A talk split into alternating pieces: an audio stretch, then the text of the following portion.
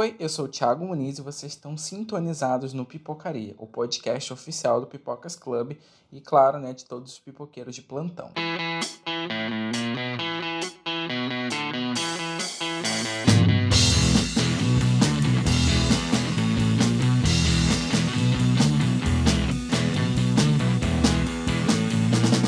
Hoje estamos com um episódio mais do que especial, essencial, pois nosso assunto-chave será a representatividade negra no cinema, ou talvez a falta dela.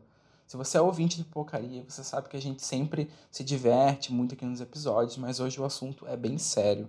Então pega sua pipoca, põe os fones de ouvido, que lá vem um especial muito bacana, feito com muito carinho por nós, para que possamos refletir um pouco mais sobre inclusão e diversidade. Bem, devido a inúmeras manifestações que se espalham pelo mundo desde o final de maio, após o segurança negro George Floyd ter sido morto por um policial branco durante uma abordagem violenta em Minneapolis, nos Estados Unidos, o tema racismo voltou a ser abordado pela mídia, assim como a tão assustadora violência policial, não apenas nos Estados Unidos, mas também aqui no Brasil, já que por aqui isso é uma notícia recorrente como aconteceu recentemente com o menino João Pedro, de apenas 14 anos, morto pela polícia após uma abordagem extremamente violenta e inadequada da polícia do Rio de Janeiro. Tendo como base o racismo estrutural que contamina nossa sociedade, decidimos conversar sobre como o cinema mundial caracteriza uma pessoa negra, como a arte serve de principal influência para que as pessoas possam repensar os seus comportamentos e o que ainda precisa ser feito para que Hollywood possa dar voz e palco para pessoas negras poderem roteirizar, produzir, dirigir e atuar filmes de sucesso. No cinema americano e no cinema brasileiro, a gente tem que ter ideia de que é, é, é essas narrativas que são vendáveis a nível cinematográfico, elas não incluem o negro ou, é, ou elas incluem o negro a partir de perspectivas estereotipadas, né? Então o cinema ele acaba sendo, obviamente, um, digamos assim, um aparato, um dispositivo que acaba é, retomando estereótipos do negro, né? Quando a gente vai ver o cinema clássico, um filme como E o Vento Levou, por exemplo, a gente vê é, papéis do, dos negros no, no, nos papéis de, de empregadas domésticas, né? Naqueles aqueles papéis clichês da época, né? Os, os grandes é, personagens negros do, do primeiro cinema, do cinema clássico, são, são esses personagens. Então, quando a gente pensa a questão do Black Lives Matter e o que é uma, uma redefinição do, do lugar do, do negro no cinema americano e no cinema global como um todo, né? Essas narrativas que falam do, do negro, que falam do, da questão do racismo ou que tentam falar do, do, do negro, enfim, como qualquer outra narrativa, né? Porque o, é interessante a gente pensar que narrar histórias com personagens negros não necessariamente devam ser presas a essa questão da, da, do debate racial traumático, né? Essa voz que vocês acabaram de escutar é do Allan Kardec, doutorado em História pela Universidade Federal do Rio Grande do Sul, e estuda o movimento Black Lives Matter e o abolicionismo penal. Eu não me senti representada no cinema mundial nem durante meu crescimento, nem depois de crescida, né? E olha que eu nem sou tão alta assim. Mas durante a minha infância, por exemplo, que é um período muito importante para a gente pensar essa construção de identidade, construção de valores também, eu não tinha referência de mulheres negras muito forte, não só no cinema, mas na mídia como um todo. No cinema que eu consumia enquanto criança, era muito voltado para os filmes de animação, então todas as princesas eram brancas. E nos filmes infantis, né, a maioria dos protagonistas e dos coadjuvantes, enfim, de todo o elenco eram brancos. As crianças negras, elas apareciam muito pontualmente e também de uma forma muito violenta, vamos dizer assim, porque quando não sofriam algum tipo de bullying eram as crianças que apareciam de uma forma muito menos valorizada, né? Eram os papéis menos valorizados. Então isso afetou muito minha construção de imagem mesmo enquanto criança negra, da imagem dos meus, e explica também porque eu tinha tanta ligação com os clipes de hip hop, porque para mim era mais fácil ver algumas mulheres negras representadas ou homens negros representados a partir de uma outra visão. E eu adorava, assim, assistir clipes de hip hop, por exemplo. E isso fala muito sobre a construção não só do cinema, mas da nossa mídia como um todo. É uma construção extremamente racista, machista e agora menos, mas muito LGBTQI-fóbica quando se trata desses tempos anteriores, né, assim, desses anos anteriores. E por isso mesmo, talvez eu nunca tenha sido uma pessoa que consumiu tanto cinema, mesmo sendo graduada num curso de artes, né? Eu sou bacharel em arte e mídia pela UFCG, Universidade Federal de Campina Grande, aqui na Paraíba. E isso fala muito sobre não só as minhas experiências, mas como a construção afetou o meu consumo. Então, quando eu entrei no curso de arte e mídia, é, eu olhava para o lado e via meus amigos muito focados em trabalhar com cinema, trazendo nomes de autores de referência, nomes de produtores de referência, e eu não tinha essas referências. No começo eu me senti culpada por não estar no mesmo debate, né, no mesmo nível de debate, segundo a minha consciência da época, e depois eu fui percebendo que era um problema muito maior, que eu também não consumia porque eu não me sentia à vontade, eu não me sentia representada, eu não me sentia parte daquilo. E isso aconteceu também com outras linguagens, né? Assim como na literatura, por exemplo. Eu passei a consumir conscientemente literatura de autores e escritores negros é, há cerca de três anos, que foi quando eu fiz o Enegrecida, né? Que é o meu projeto que nasceu como um TCC de arte e mídia, é, e eu consegui circular com ele como propostas maiores, assim, de palestra, de oficina, de identidade racial. E foi nesse momento que foi um, um grande boom para mim de todo esse processo de consciência racial que eu estava tendo contato, né? Porque eu acho que com a música eu sempre tive um contato maior, também pelo movimento hip hop, e as outras mídias, na literatura, na fotografia, no cinema eu não tinha essas referências não tinha essa consciência de consumir o que as pessoas que, que falavam por mim e que me representavam estavam produzindo. Então, isso foi extremamente importante. Foi uma, um processo de verdade, um processo é, doloroso e libertador e que eu quero fazer com que outras pessoas também tenham contato com, com isso, com essa consciência, com essa, esse orgulho da nossa identidade. Já a Carolina Brito, diretora do projeto Enegrecida e líder apoiada pelo fundo Baobá, o Fundo para Equidade Racial, nos contou como nunca se sentiu representada pelo cinema mundial. Então, é interessante a gente pensar como a partir do desenvolvimento do Black Lives Matter em 2014, a gente vê um boom dessas novas narrativas, incluindo personagens negros, incluindo narrativas com personagens negros de outra forma, né? Por exemplo, um filme bem interessante que é desse contexto, mais ou menos, O Nascimento de uma Nação, só que é, na verdade, não apenas uma refilmagem do Nascimento uma Nação, que é um filme do primeiro cinema, né, do D.W. Griffith, né, que era um, um diretor extremamente ligado à supremacia branca nos Estados Unidos, e que fez um filme, O Nascimento da Nação, que mostravam os negros como estupradores e tinha toda aquela imagem estereotipada e negativa que alimentava a, os supremacistas brancos nos Estados Unidos. Esse filme serviu em 1915, quando ele foi lançado, para fazer com que a, a Ku Klux Klan ela, se, ela voltasse a ter força. Então, quando a gente pensa a refilmagem né, do, do Nascimento da Nação hoje, tenta mostrar justamente uma outra versão, uma versão negra do que, é que seria é, o nascimento da nação americana. Esse filme citado pelo Alain, O Nascimento de uma Nação, foi lançado em 1915 e é considerado como né, um dos marcos narrativos da história do cinema. Porém, o filme é extremamente racista. Através disso, já podemos ver que desde cedo a sétima arte já estava embriagada de preconceitos e não tinha vergonha de mostrar né, a visão do negro na sociedade branca da época.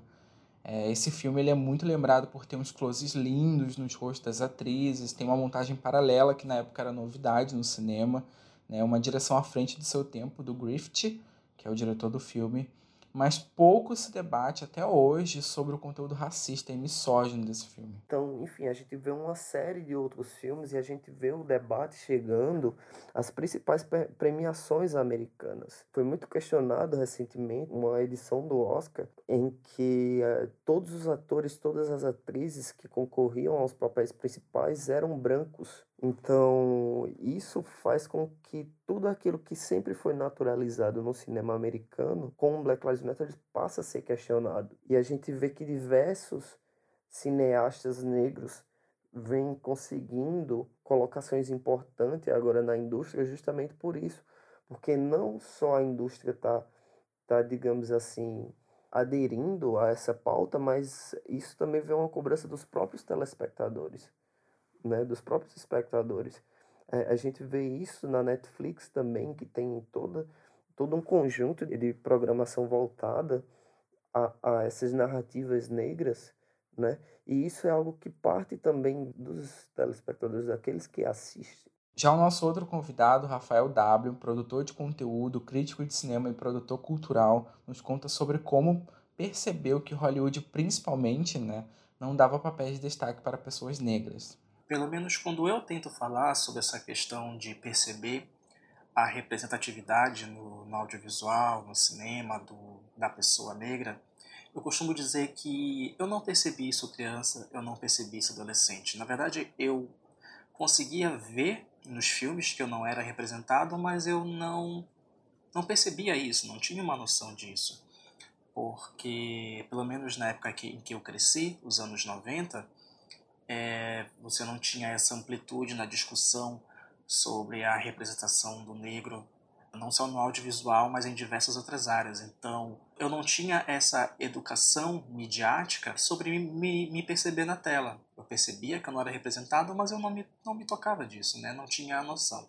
E conforme a amplitude da noção foi crescendo, principalmente pelos rumos que a discussão da representatividade tomaram na internet, na mídia no geral, foi quando eu comecei a perceber, ah, essa representação aqui, ela está errada. Ou, em alguns casos, a representação nem existia, porque há filmes em que, se você não tem pelo menos um negro que, que atenda a certos estereótipos plantados na, na sociedade há muito tempo, você vai ter um filme em que, na verdade, não tem absolutamente nenhum negro. Né? São casos bastante repetitivos no, no cinema, no audiovisual, e são coisas que eu só vim perceber realmente depois de adulto, porque pelo menos a minha educação em relação a essa pauta, aconteceu devido às proporções que essa discussão tomou na internet, sites, nos canais de YouTube. Então, essa noção da representação, pelo menos comigo, ela chegou de uma forma um pouco tardia, mas pelo menos ela chegou.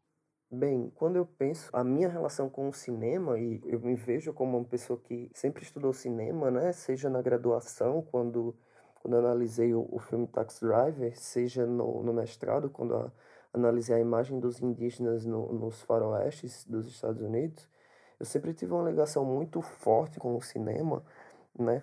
principalmente a partir do momento em que eu escrevia para blogs de cinema, isso há 10 anos atrás, né? bem antes da minha carreira acadêmica, e nessa época o debate racial ele não era assim ele não estava pelo menos tão colocado de uma forma tão tão decisiva tanto a nível tanto a nível mais geral quanto a nível do, do próprio cinema então eu meio que via esses filmes de uma forma totalmente naturalizada né assim o único cineasta negro que eu conhecia de fato era o, o Spike Lee, mesmo assim eram pouquíssimos filmes do Spike Lee que eu tinha acesso na época, isso há 10 anos atrás. Eu acho que hoje a gente vê toda uma redefinição desse cenário, e daí eu chego a argumentar que o Black Lives Matter, em 2014, ele cumpre basicamente uma transformação do que é o cenário do cinema a nível global. Quando a gente pensa a situação do cinema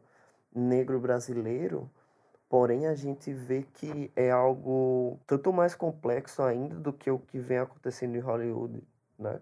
Por exemplo, o cinema negro brasileiro, ele ainda é muito incipiente, não por falta de diretores, mas por falta justamente de financiamento mesmo, né? A situação do cinema no Brasil, com os, os recentes ataques do governo Bolsonaro na cultura, torna isso ainda mais complicado. O negro no, no, cinema brasileiro ele sempre teve ele sempre teve um lugar, mas muito ligado também a diversos tipos de estereótipos, né? Seja como a figura do malandro no cinema nacional, mas assim a nível pessoal, eu diria que eu consegui visualizar essa questão da, do debate racial dentro do cinema muito incipientemente, mas muito recentemente mesmo.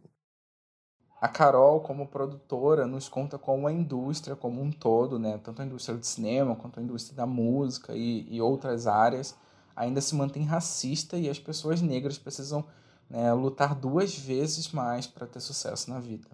Então é preciso a gente trabalhar com diversidade não só nas abordagens, mas também nas nossas equipes. Eu acredito muito que contratar pessoas das minorias não é uma ajuda social, é uma obrigação.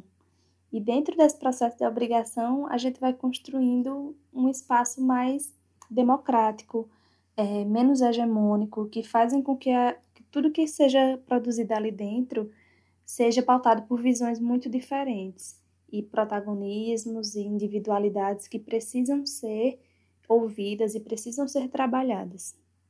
Isso é um resultado de um de uma mulher negra cansada que sempre esteve muito envolvida com o audiovisual, seja nos desenhos, seja nos clipes, seja na televisão, e que muitas vezes achou que a falta de vontade de continuar produzindo audiovisual era um processo pessoal, mas que entendeu que é um racismo que me machucou durante anos e que ainda me machuca, mas que hoje eu estou mais forte e mais disposta a bater de frente e também proteger os meus.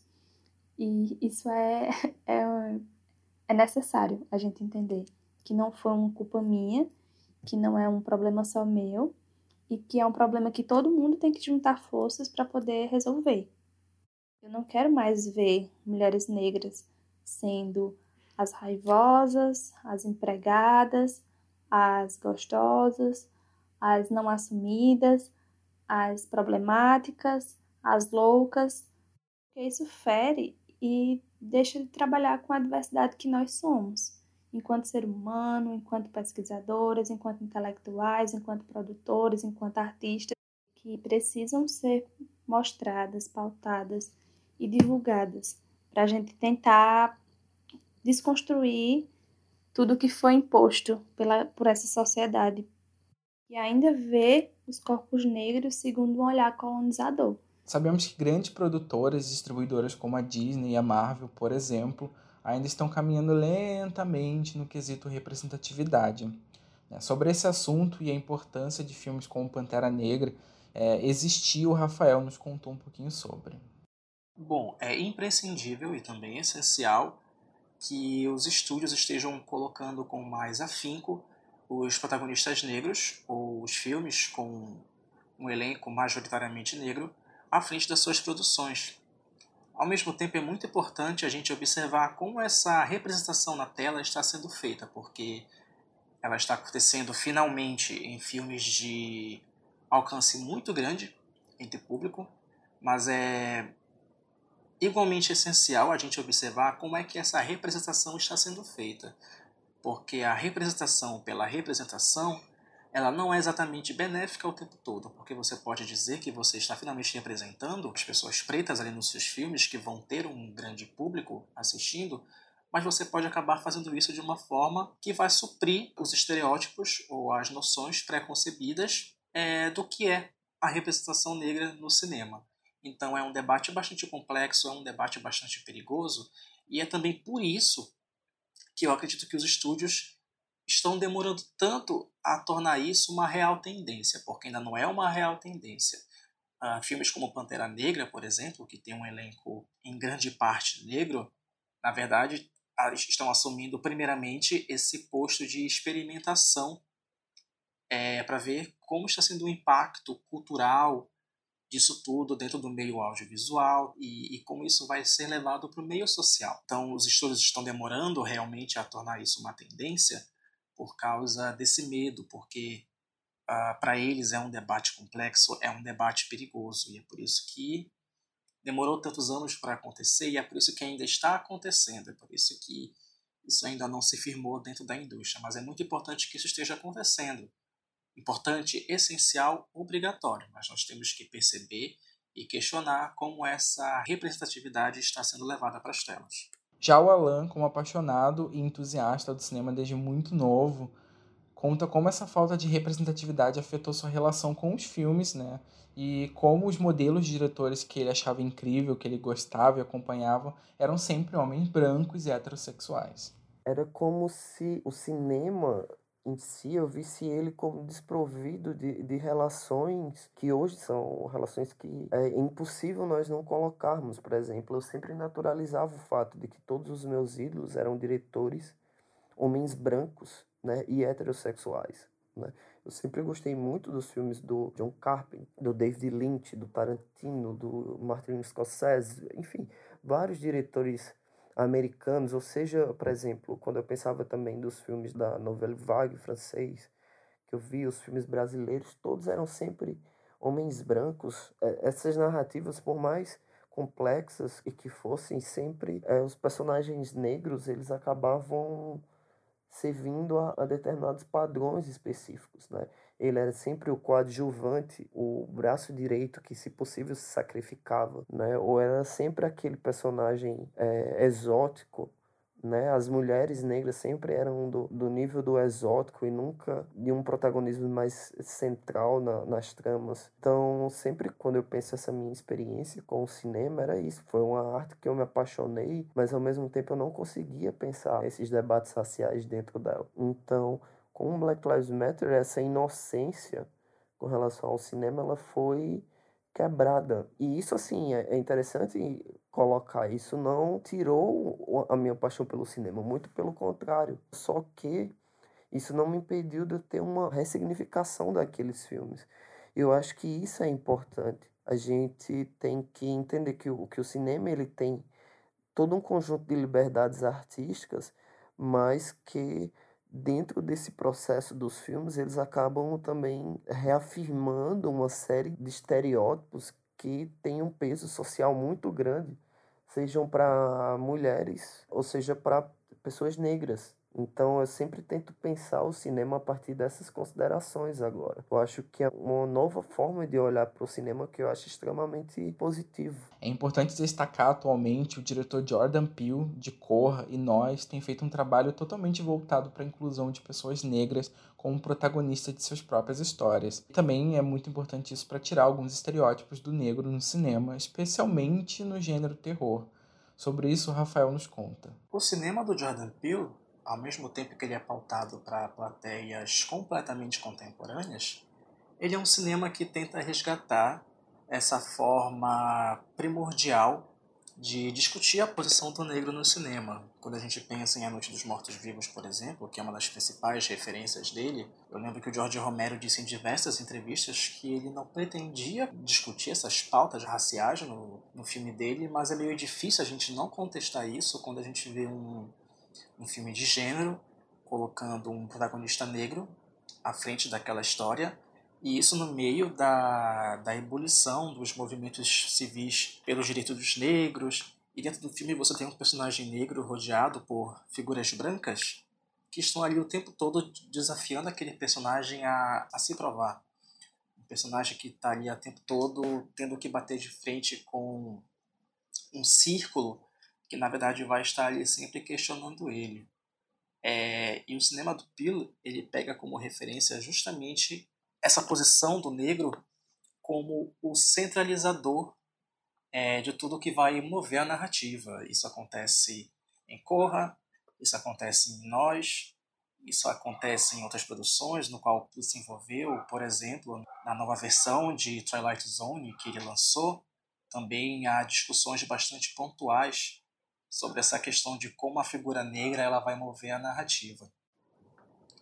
E isso é muito bacana porque é uma forma do Pilo resgatar essa forma de centralizar o negro, que não é nova, é, para plateias contemporâneas, para as plateias atuais, que vão estar descobrindo e sendo reeducadas a, a enxergar essa centralização do negro dentro das narrativas. Vai aprender a enxergar o negro não como uma muleta para algum outro personagem que é o que vai mover a narrativa, mas realmente colocar o negro como o ponto central das histórias que ele está protagonizando. Outro grande diretor da história do cinema que tem uma linguagem incrível e um compromisso muito sério em retratar a comunidade negra americana é, com bastante responsabilidade e carinho é o diretor Spike Lee de filmes como Infiltrado na Clã e o atual Destacamento Blood da Netflix, né, que lançou agora. Sobre o cineasta, Alan explica o quanto ele é fundamental e visionário e como a sua filmografia é essencial para entender a negritude no cinema. Quando eu vou falar do Spike Lee, eu tenho uma felicidade imensa, porque é um diretor que a primeira vez que eu vi um filme dele foi o Faça a Coisa Certa, no começo dos anos 90, foi um filme muito forte para mim e que ainda é extremamente influente na forma como eu vejo os protestos antirracistas no mundo atual, como se as cenas naquele filme do início de carreira do Spike Lee elas ainda se repetissem na nossa cultura midiática, né, na violência racista. Então o Spike Lee ele tem uma linguagem muito aproximada do que é o hip hop, do que é a cultura urbana negra dos Estados Unidos. E eu fico muito contente de ver que tem toda uma expectativa para o novo filme do Spike Lee que vai sair agora dia 12 de junho, o da Five Blood, que assim é interessante para ver como Spike Lee tem algo a dizer sobre esse momento. Né? O Infiltrado na Clã foi um filme que conseguiu se colocar como um marco do seu tempo, né, do nosso tempo, justamente por isso, porque os temas que o Spike Lee está retratando e a forma também como ele conta esses temas faz com que cada vez mais ele ainda consiga ser atual. O Oscar, como principal premiação de cinema, nunca foi diverso. Em toda a sua história da premiação, isso é bizarro, apenas 2% das estatuetas foram entregues para profissionais afrodescendentes. Essa revolta, né, ela acabou dando início a movimentos como o Oscar So White e recentemente a atriz Viola Davis disse em um discurso muito emocionado uma frase que repercutiu bastante, que era negros não podem ganhar o Oscar se não forem escalados para papéis de destaque, se referindo ao fato de que o cinema inviabiliza os artistas negros. Sobre isso a Carol comentou um pouco. Esse percentual que vocês trazem, né, um percentual baixo, baixíssimo, diga-se de passagem, é um percentual que se repete em todas as ocupações profissionais e de representação de papéis de destaque como um todo quando se fala de população preta. Então, assim, é preciso a gente pautar isso, não porque eu estou fugindo da temática do podcast, mas porque é uma representação e um problema da falta de valorização dos profissionais pretos como um todo eu tenho uma palestra falando sobre representatividade e mídia, que eu trouxe algumas dessas informações né, da, das mulheres negras que receberam o Oscar. É estranho ver como a mídia traz assim mulheres que fizeram a história porque ganharam o Oscar, não porque é, a valorização do seu trabalho em si, mas como se ela tivesse assim ultrapassado todas as barreiras para conseguir. E é um processo realmente de ultrapassar todas as barreiras para poder conseguir ganhar um Oscar, porque é uma indústria extremamente racista. E quais eram os papéis de ação das mulheres, como elas eram representadas e qual o intervalo de tempo de um Oscar para o outro também é muito importante ficar atento, porque é, é um processo assim pesado quando a gente se dá conta, mas também é um processo libertador. Eu, vindo de uma faculdade que trabalha sobre diversas linguagens e diversas mídias, eu passei por um processo de desconstrução da minha consciência e do meu consumo do trabalho de profissionais pretos que foi extremamente dolorosa, mas libertadora mesmo. Porque eu comecei a não só consumir é, o que me vinha, mas procurar consumir o, o trabalho de profissionais negros que atuavam dessa forma e comecei a perceber que a falta do reconhecimento não era por um trabalho mal feito ou por um trabalho que não se destacou, mas por um processo de racismo estrutural que afeta todos os corpos em todas as nossas instâncias. Então, pensar como são representadas essas pessoas, quais os papéis delas, os intervalos de tempo, não só dos Oscars, mas também das produções em que essas pessoas são protagonistas, é um processo que a gente entende uma agressão muito violenta aos corpos negros e às suas habilidades, as suas capacidades, as suas potencialidades, assim, como um todo, né? Dentro da sua existência e da nossa existência social.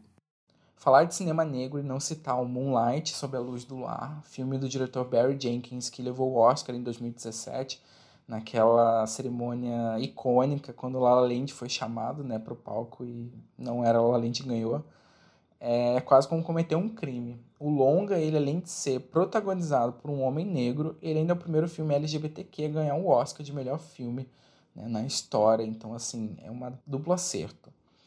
É, a trama né, como todo mundo sabe, mostra a dificuldade que é duas vezes maior de ser negro e gay em uma sociedade como a que vivemos. Falar de Moonlight é sempre falar de um impacto bastante pessoal, que Moonlight ele tem essa força de alcance universal que é muito potente, principalmente no meio da, das pessoas pretas, das pessoas negras, porque Moonlight ele, ele é esse encontro, uma pauta extremamente real, uma pauta que é muito fácil reconhecer, com a forma cinematográfica de tecer a narrativa em cima dessas pautas, desses temas, desses acontecimentos, desses personagens que são tão familiares para as pessoas negras, para as pessoas pretas, que são pobres, que são de periferia. Moonlight, eu diria que o Moonlight é justamente um encontro bastante ideal entre a pauta social e como você pode pegar a linguagem cinematográfica para contar essa história de uma forma em que você potencialize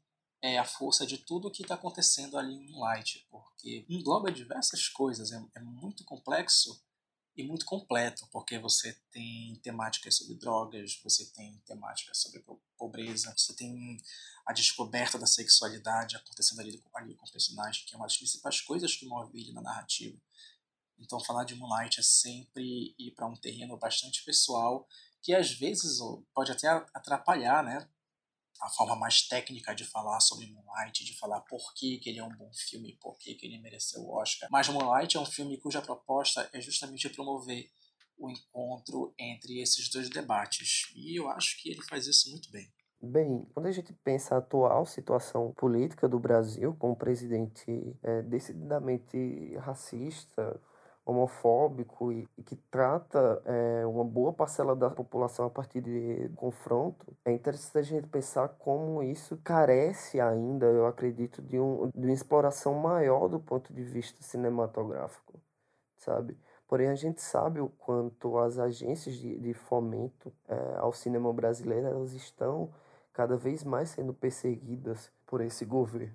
Então, quando a gente imagina essas questões, é sempre interessante a gente pensar isso. O cinema ele ainda tem que tem uma resposta para dar ao Bolsonaro. Ele tem uma resposta ainda para dar a esse avanço fascista e racista que vemos no país atual. O cinema ele é uma arma de combate extremamente interessante para se pensar nos nossos dias atuais. A cultura em si ela é um centro de, de novas possibilidades de, de, se pensar o Brasil. Então temos que sempre ter isso em mente, assim, de que em algum momento o cinema ele tem que bater de frente com esse padrão terrível socialmente falando. Como bem diz Alain, estamos em um momento bem delicado politicamente falando, né, com um governo assumidamente racista e homofóbico? Por conta disso, trabalhar com arte no país tem se tornado cada vez mais difícil, a gente sabe, especialmente se você se encaixa na minoria que vê de perto as reações das ações irresponsáveis do presidente e da sua trupe de loucos. Né? E quando um líder máximo do seu país dissemina discurso de ódio contra pretos, pobres e LGBTQs, ele serve como influência para que uma grande parcela da população seja racista e misógina e ainda acha que está tudo bem ser assim sem pensar nas suas atitudes e tentar mudar o pensamento ultrapassado que possui, desenvolvido através de uma longa construção social que exclui tudo que não seja o padrão. Sobre ser uma mulher negra em um país racista, Carol comenta sobre a falta de representatividade e ressalta como a influência desse líder máximo no poder afeta também a cultura pop. Eu demorei muito tempo para entender que as mulheres negras não só podem, como também são figuras de poder e não necessariamente as mulheres que estão para servir e que são as empregadas. Isso é um resultado também da influência da indústria cinematográfica na minha vida. as mulheres negras eram sempre hipersexualizadas, estigmadas, estereotipadas, e a gente consegue perceber aqui alguns estereótipos muito comuns, né? O estereótipo da mulher raivosa, o estereótipo da mulher gostosa, né? Da mulher de corpos curvilíneos e servil, da empregada doméstica. Então, quebrar com esses estereótipos ao decorrer da minha vida foi perceber as minhas potencialidades, as minhas habilidades e como construir essa imagem renovada da figura da mulher negra na nossa sociedade, batendo de frente com uma construção que vem de anos. Mas eu acredito que a gente está vivendo também um momento em que há uma democratização da produção de conteúdo. E assim, a gente sabe as problemáticas né, da distribuição desse conteúdo, que nem todas as pessoas têm acesso, nem estão abertas a todas as pautas.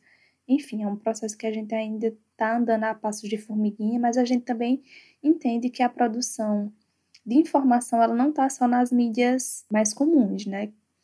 E por não estar nas mídias mais comuns, a internet ela acaba ganhando uma grande força para a distribuição de conteúdos e também para a produção deles. Então, assim, é, meu medo, enquanto mulher negra num país comandado por um presidente como temos, não é exatamente pela influência na cultura pop, mas sim da perca dos direitos. Eu acho que isso é um, um critério muito mais grave para me deixar temerosa do que a cultura pop, porque eu acho que com a internet e com acesso à informação mais democratizado, como eu comecei a minha fala, é extremamente importante pensar nesse processo que, assim, crianças e adolescentes, hoje elas têm uma ligação muito maior com a questão da, dos debates de gênero e raça, mesmo que a gente não fale dessa forma, mas que ajuda na construção dessa identidade racial, coisas que na minha época eu não tive acesso, e mesmo vindo de uma família que me alertou para algumas coisas, a construção social e as pessoas que estão em volta também interferem na nossa criação e na nossa construção de saberes. Eu acredito que existe um movimento de contragolpe. Quanto mais absurdas as, as declarações do presidente desse país, mais pessoas estão produzindo para falar o porquê ele não está correto nos seus posicionamentos. Isso vem ajudando também a plantar uma sementinha mesmo, assim, a passos de formiguinhas e algumas pessoas que não se alertavam para algumas pautas. Então, eu acho extremamente importante a gente pensar como a internet vem ajudando nesse processo de contragolpe e como isso também ajuda nas nossas obrigações de estar produzindo. Eu me coloco muito nesse lugar, assim, de estar produzindo para ajudar algumas pessoas nessa temática, assim porque ninguém nasceu num berço de Wakanda achando que está tudo lindo, maravilhoso, estamos todos aqui muito conscientes dos debates raciais. Não foi assim. Então, é um processo de desconstrução diário.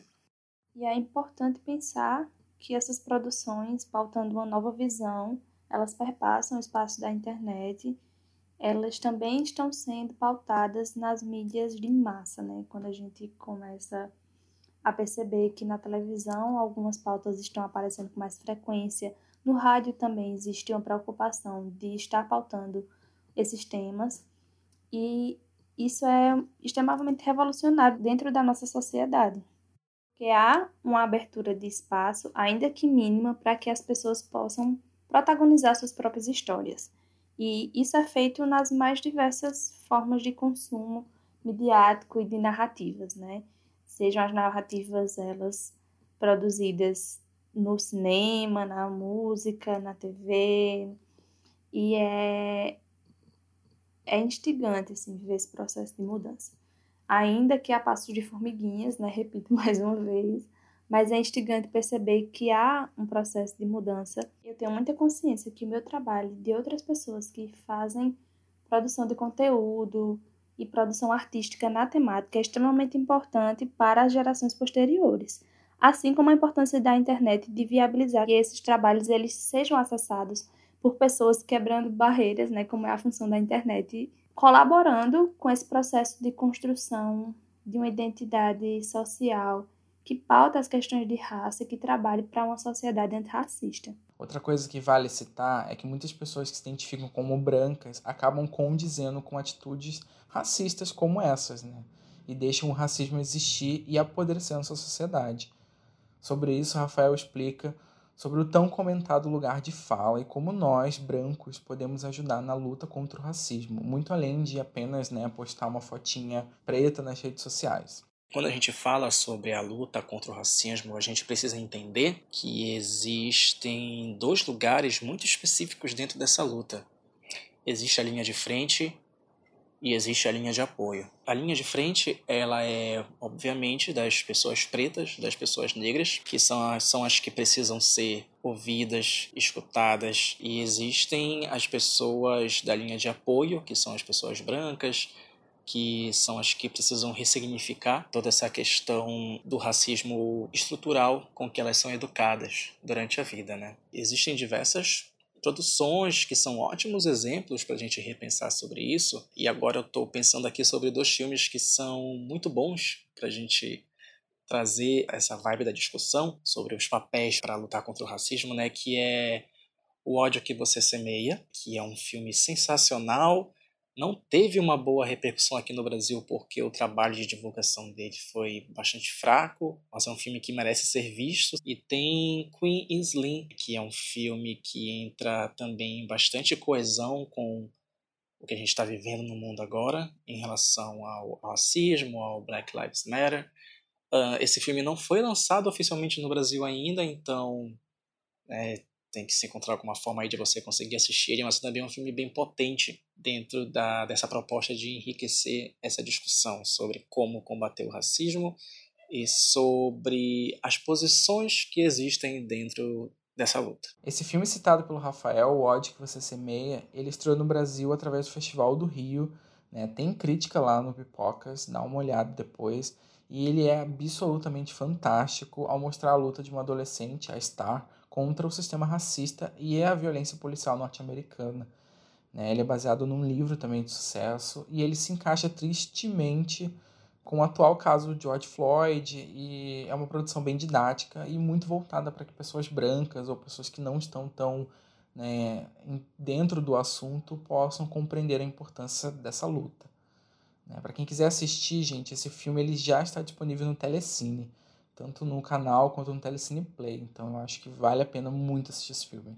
Agora, quando você fala sobre a representação na cultura pop, existem produções que estão conseguindo alcançar esse status de pop, de alcance grande com o público, e que elas é que estão remodulando a representação do negro na, na cultura pop no geral. O que eu consigo lembrar agora é da série da Netflix chamada Cara Gente Branca, que o elenco é majoritariamente negro e ela partiu de um filme que fez sucesso entre o público muito específico, mas que quando chegou ali, ali no formato de série e dentro de um streaming que tem bastante consumidores, ela conseguiu atingir esse público mais abrangente e que está provando para as produções de identidade mais pop de que é preciso acontecer uma remodulação. Também consigo me lembrar de Ela Quer Tudo, que é uma adaptação em série do próprio Spike Lee, baseado no filme dele, e que também segue por esse caminho. Você criar produções que estão provando para a cultura pop no geral que a identidade dela precisa ser remodulada, precisa ser repensada, precisa ser ressignificada para que o negro ele consiga esse espaço devido dentro da cultura mais ampla mesmo, dentro desse meio audiovisual. Outro assunto também fundamental que vem à tona nesse momento né, é como a comunidade negra está sendo bombardeada e utilizada por todas as mídias para falar sobre os atuais protestos no mundo e como isso irá provocar mudanças. Porém, Carol toca em um ponto fundamental. Será que essa importância irá se perpetuar mesmo após passar a morte de George Floyd? Ou é apenas um momento para que todos não possam ser cancelados pela internet? Então eu tenho esse medo. Eu estou muito na defensiva com algumas coisas porque é preciso tentar perceber o que realmente é genuíno, o que realmente está em prol da pauta ou pessoas que estão tentando se aproveitar. Eu vi pessoas próximas a mim que nunca estiveram abertas ao debate sobre isso, estarem participando de correntes, levantando bandeiras que nunca levantaram na vida. Mas, por outro lado, eu também venho percebendo pessoas que nunca se atentaram para a pauta estarem hoje procurando conhecer mais, estarem procurando informações, leituras. Então, é você saber que existem milhões de pessoas produzindo conteúdo sobre a pauta na internet. Então, se você está vindo na internet falar comigo para tirar dúvida, por que não você procurar como por exemplo um podcast que fale sobre o assunto, ou um, uma pessoa no Instagram que esteja produzindo conteúdo no YouTube, enfim, diversas plataformas, diversas pessoas que estão falando sobre, que estão falando sobre com propriedade. É importante também entender e procurar quais são as pessoas que estão fazendo isso com base, com credibilidade, e, e eu fico receosa nesse sentido.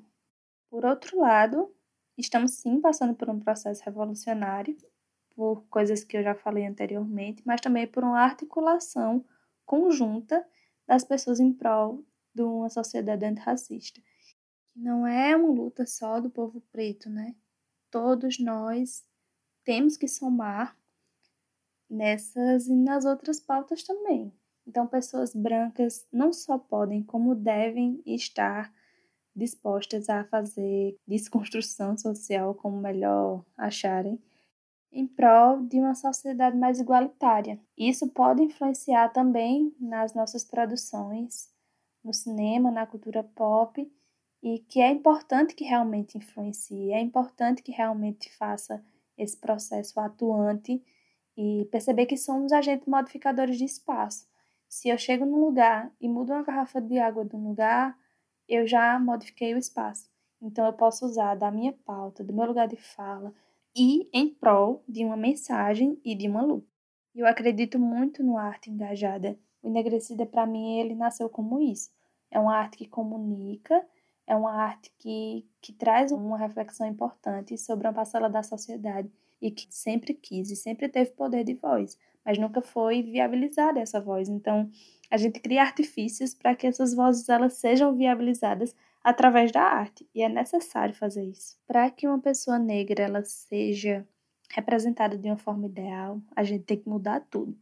Tem que mudar nossas visões, tem que mudar nossas produções, nossas equipes, nossa construção de saberes, nossa sociedade e principalmente criar e viabilizar espaços para que as pessoas falem sobre os seus protagonismos, para que as pessoas produzam sobre os seus protagonismos e suas individualidades. Falar sobre o nosso protagonismo é revolucionário, eu acho que essa é a palavra, porque existem muitas pessoas que pautam a existência do outro, mas que não viabilizam que o outro fale sobre a sua existência.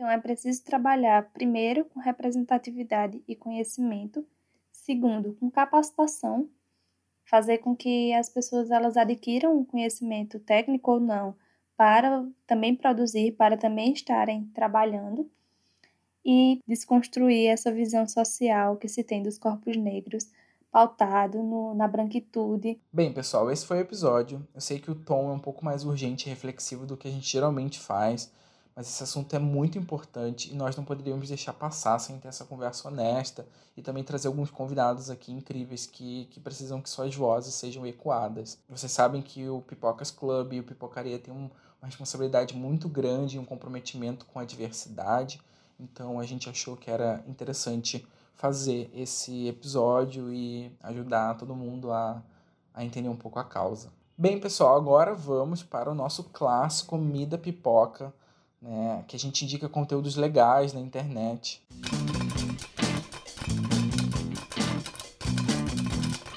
A nível de indicação, eu teria que indicar justamente o Faça a Coisa Certa do Spike Lee, além de outro filme dele que eu acho que seria bem interessante para se pensar como se dá as relações entre negros e brancos em comunidades segregadas, né, que seria lá o caso dos Estados Unidos, mas também pensar como se dá aqui no Brasil, né, que também é, se imagina como vivendo em uma democracia racial, mas é extremamente racista, é, que seria o filme Febre da Selva, né, também ali do começo dos anos 90, Faça a Coisa Certa, e o Febre da Selva, além do, do próximo filme que vai estrear agora na Netflix, eu acho que seriam filmes interessantes para se entender o que é a questão da, da negritude nos Estados Unidos.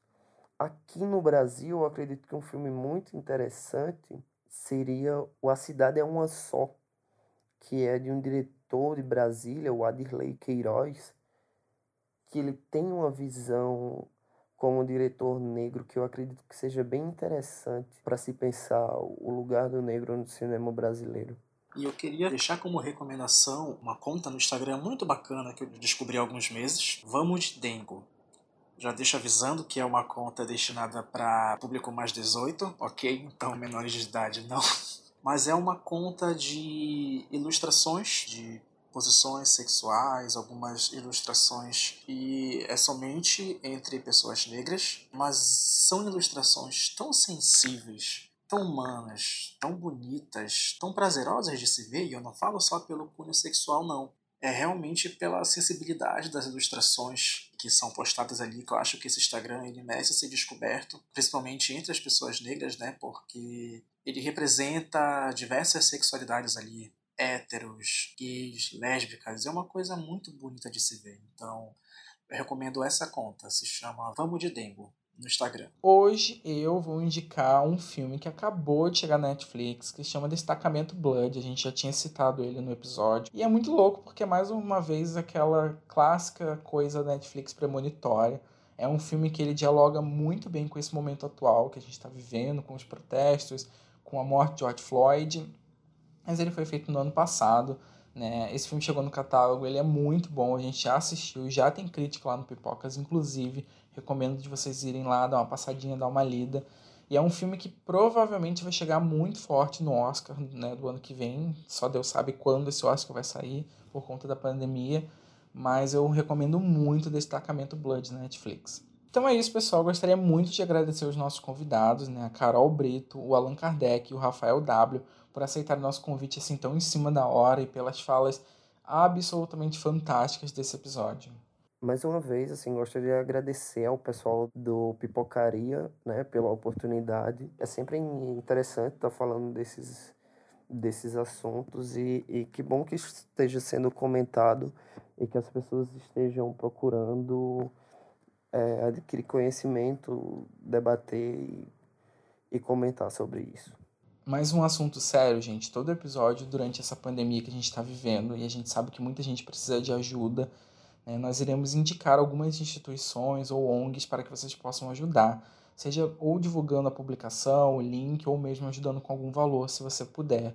É, e hoje nós escolhemos o projeto Mães da Favela, ligado à Central Única das Favelas, que é uma organização que reúne 500 favelas brasileiras e criou um vale chamado Vale Mãe, que é de 120 reais para complementar a renda de mulheres com filhos que vivem em comunidades durante a pandemia. Até o momento, mais de 30 mil mães serão beneficiadas por esse projeto. E para saber mais, o link né, com todas as informações para entrar no, no site oficial vai estar disponível na bio desse episódio. E não se esqueça de seguir o Pipocaria no Instagram, arroba pipocariapodcast, né, para ter todas as nossas novidades, para ouvir os nossos episódios. Tem muita coisa legal saindo, a gente está com um planejamento muito legal, vai sair muita coisa divertida.